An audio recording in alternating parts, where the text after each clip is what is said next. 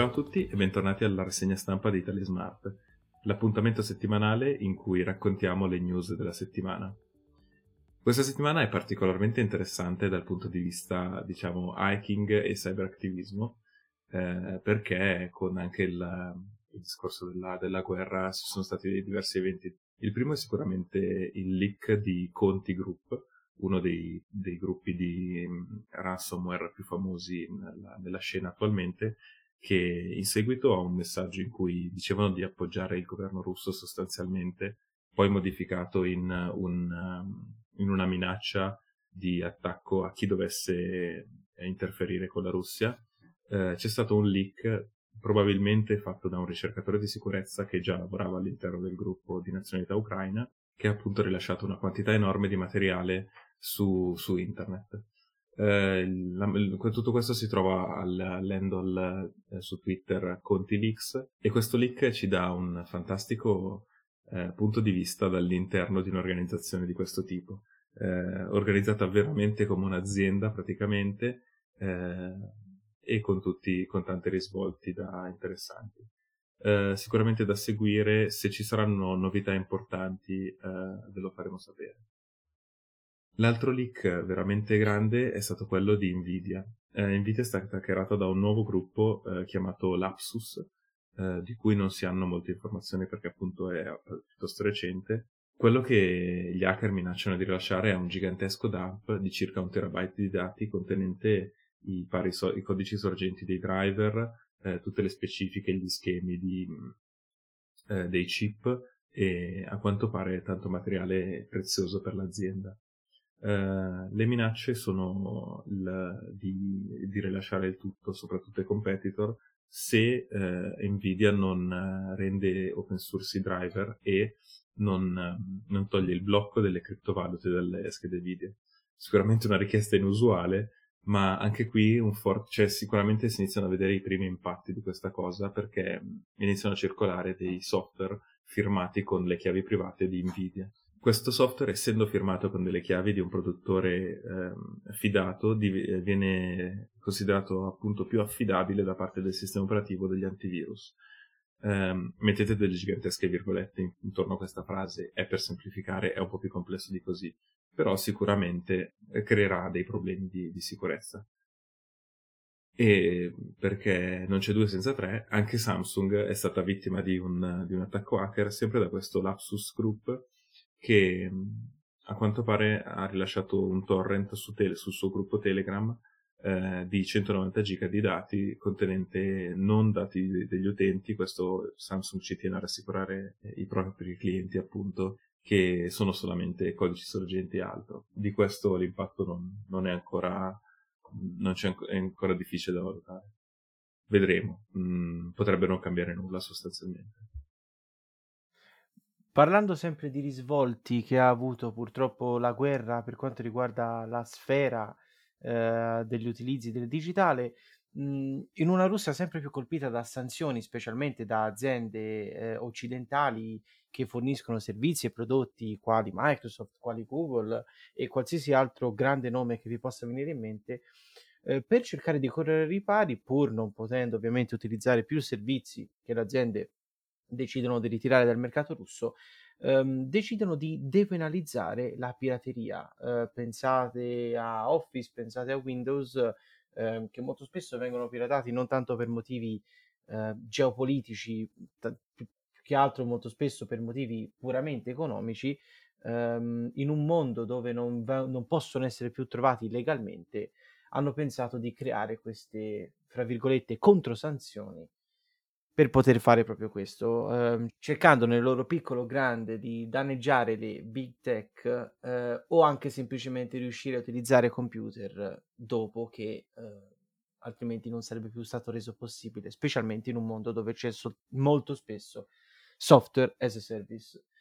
Parlando sempre di Windows, che era appunto che potrebbe diventare vittima di questa pirateria, ehm, si vedono i primi grandi segnali di adozione di un'architettura eh, dei, dei processori che sia differente da quella solita che vediamo da un sacco di anni, ovvero x86-64, ehm, si parla finalmente di Windows on ARM, che è stata una chimera che per anni eh, e anni ci ha volato accanto senza mai posarsi e per la prima volta vediamo dei eh, ThinkPad che era prima un'azienda di punta già nel mercato, ancora prima dell'acquisto da parte di Lenovo, del colosso cinese, abbiamo imparato a conoscere per altre sanzioni eh, di, altri, di altre epoche ormai. Um, finalmente vengono presentati i Windows on, on, ARM con un modello di punta uh, direttamente da, Snap, da Qualcomm, ovvero lo Snapdragon 8CX Gen 3, eh, l'8CX è un process- una gamma di processori che già utilizzavano per altre, li- altre mh, linee di prodotti, anche se modificate da, dai produttori finali. Um, pare veramente promettente, non solo per quanto riguarda le performance, ma anche con la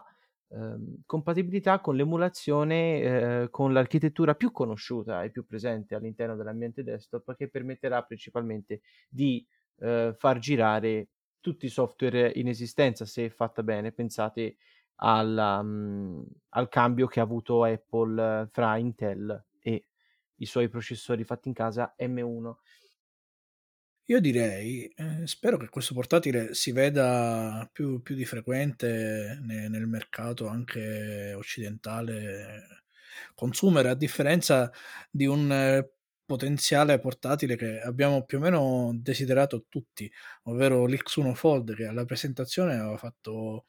eh, fuochi d'artificio, no? Chi se lo ricorda l'anno scorso quel portatile pieghevole con eh, tutto schermo di ThinkPad che poi, poi, però alla fine è scomparso, non, non si è visto nel mercato, almeno il nostro.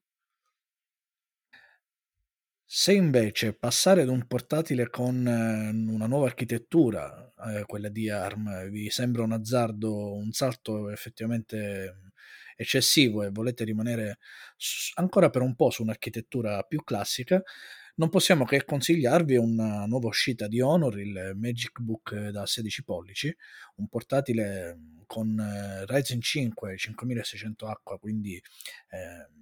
molto potente per la fascia di prezzo, eh, che potete trovare in offerta a 899 euro sul nostro canale delle offerte Telegram Italy Smart Offerte. Oltre al canale offerte ci trovate anche su Twitter, su Instagram,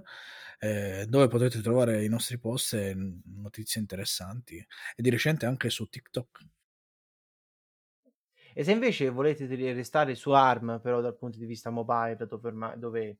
in realtà c'è stato un tentativo da parte di Asus di fare i processori x86 su, su Android, ma lasciate, lasciate che vi dica è meglio che stiano dove stanno ora, ovvero nel passato.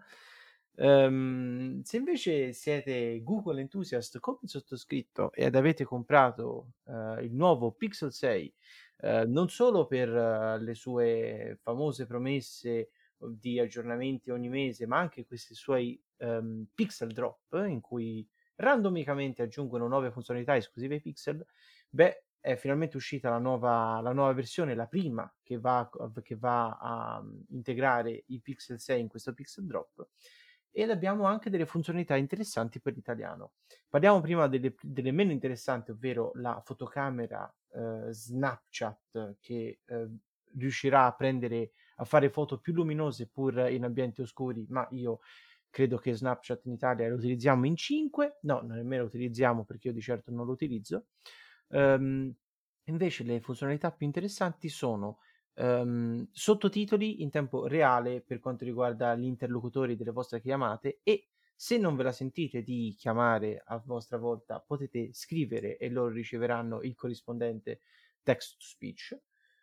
potete finalmente far trascrivere al registratore direttamente in italiano ed in spagnolo. Eh, viene tutto fatto on chip, quindi non avete nemmeno bisogno della connessione internet qualora appunto lo faceste in un paese estero. Um, come pure la traduzione viene fatta automaticamente anche nei confronti dell'italiano e dello spagnolo avete uh, una possibilità di mettere un nuovo widget sulla vostra home screen per chi li adorasse per quanto riguarda l'utilizzo molto più dettagliato della um, batteria E se volete, eh, una cosa molto meno utile ma sicuramente carina, la possibilità di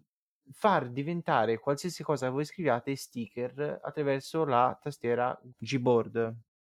Se nella fisica esiste la legge dove nulla si crea e nulla si distrugge, nell'informatica, anzi nell'universo di Google, in realtà è, è nulla si crea se non si distrugge prima qualcosa. Eh, le funzioni che ci ha appena annunciato il nostro Umberto non sarebbero possibili se Google non decidesse simpaticamente, puntualmente, di uccidere uno dei suoi servizi. Qual è il servizio che Google ha deciso di uccidere questa volta? Si tratta di una funzione abbastanza poco utilizzata effettivamente del, dell'assistente Google su, su smartphone, quella di offrire delle informazioni dalla quale viene lanciata la funzione di assistente. Eh, sostanzialmente eh, si lanciava Google Now, eh, volgarmente ok Google, eh, e mh, l'assistente leggendo cosa c'era nello schermo riusciva a darvi delle informazioni più o meno utili su, su cosa stava accadendo in quel momento. Google ha deciso di interrompere questo servizio perché probabilmente non era, non era utilizzato dagli utenti, così come non era neanche abbastanza eh, pubblicizzato. A differenza di Google, Meta invece ha deciso di continuare il suo percorso di eh, aggiornamento e potenziamento di WhatsApp e come si vede dalle ultime informazioni rilasciate dal prestigioso team di WhatsApp Beta Info che eh, ogni volta ci delizia con eh, i suoi scorporamenti delle applicazioni, eh, ci annuncia potenziale, il potenziale arrivo dei sondaggi sui gruppi WhatsApp eh, sondaggi che esistono da tempo nell'applicazione competitor di WhatsApp, eh, Telegram, e che eh, sembrerebbero finalmente aver fatto gola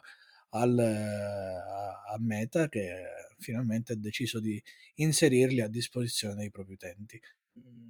Ultima notizia della settimana invece arriva da, da parte di PayPal. Sicuramente ha fatto scalpore mh, la notizia da, di, di, qualche settimana fa secondo la quale il colosso dei pagamenti avrebbe voluto un esborso da parte degli utenti inattivi di 10 euro, questa settimana PayPal ha deciso di rilasciare un, un chiarimento riguardo appunto eh,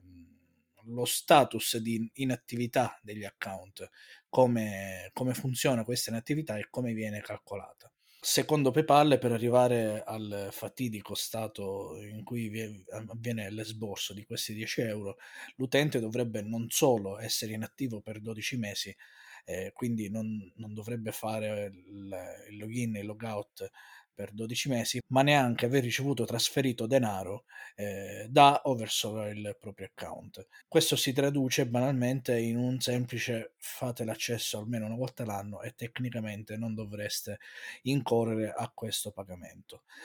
Una nota uh, a margine, PayPal eh, fa sapere anche che eh, qualora un account eh,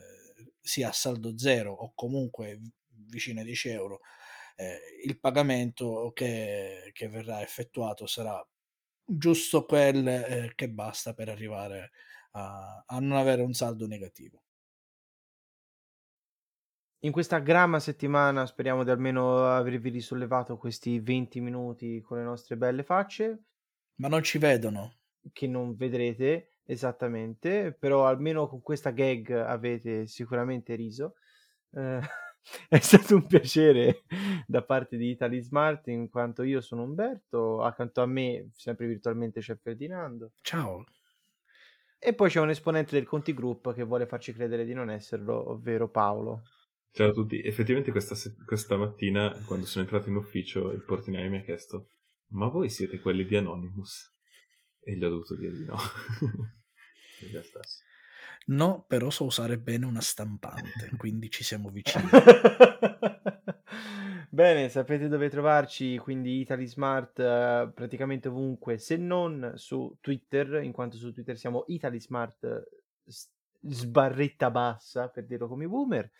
Uh, è stato un piacere. Buonanotte a tutti o buongiorno.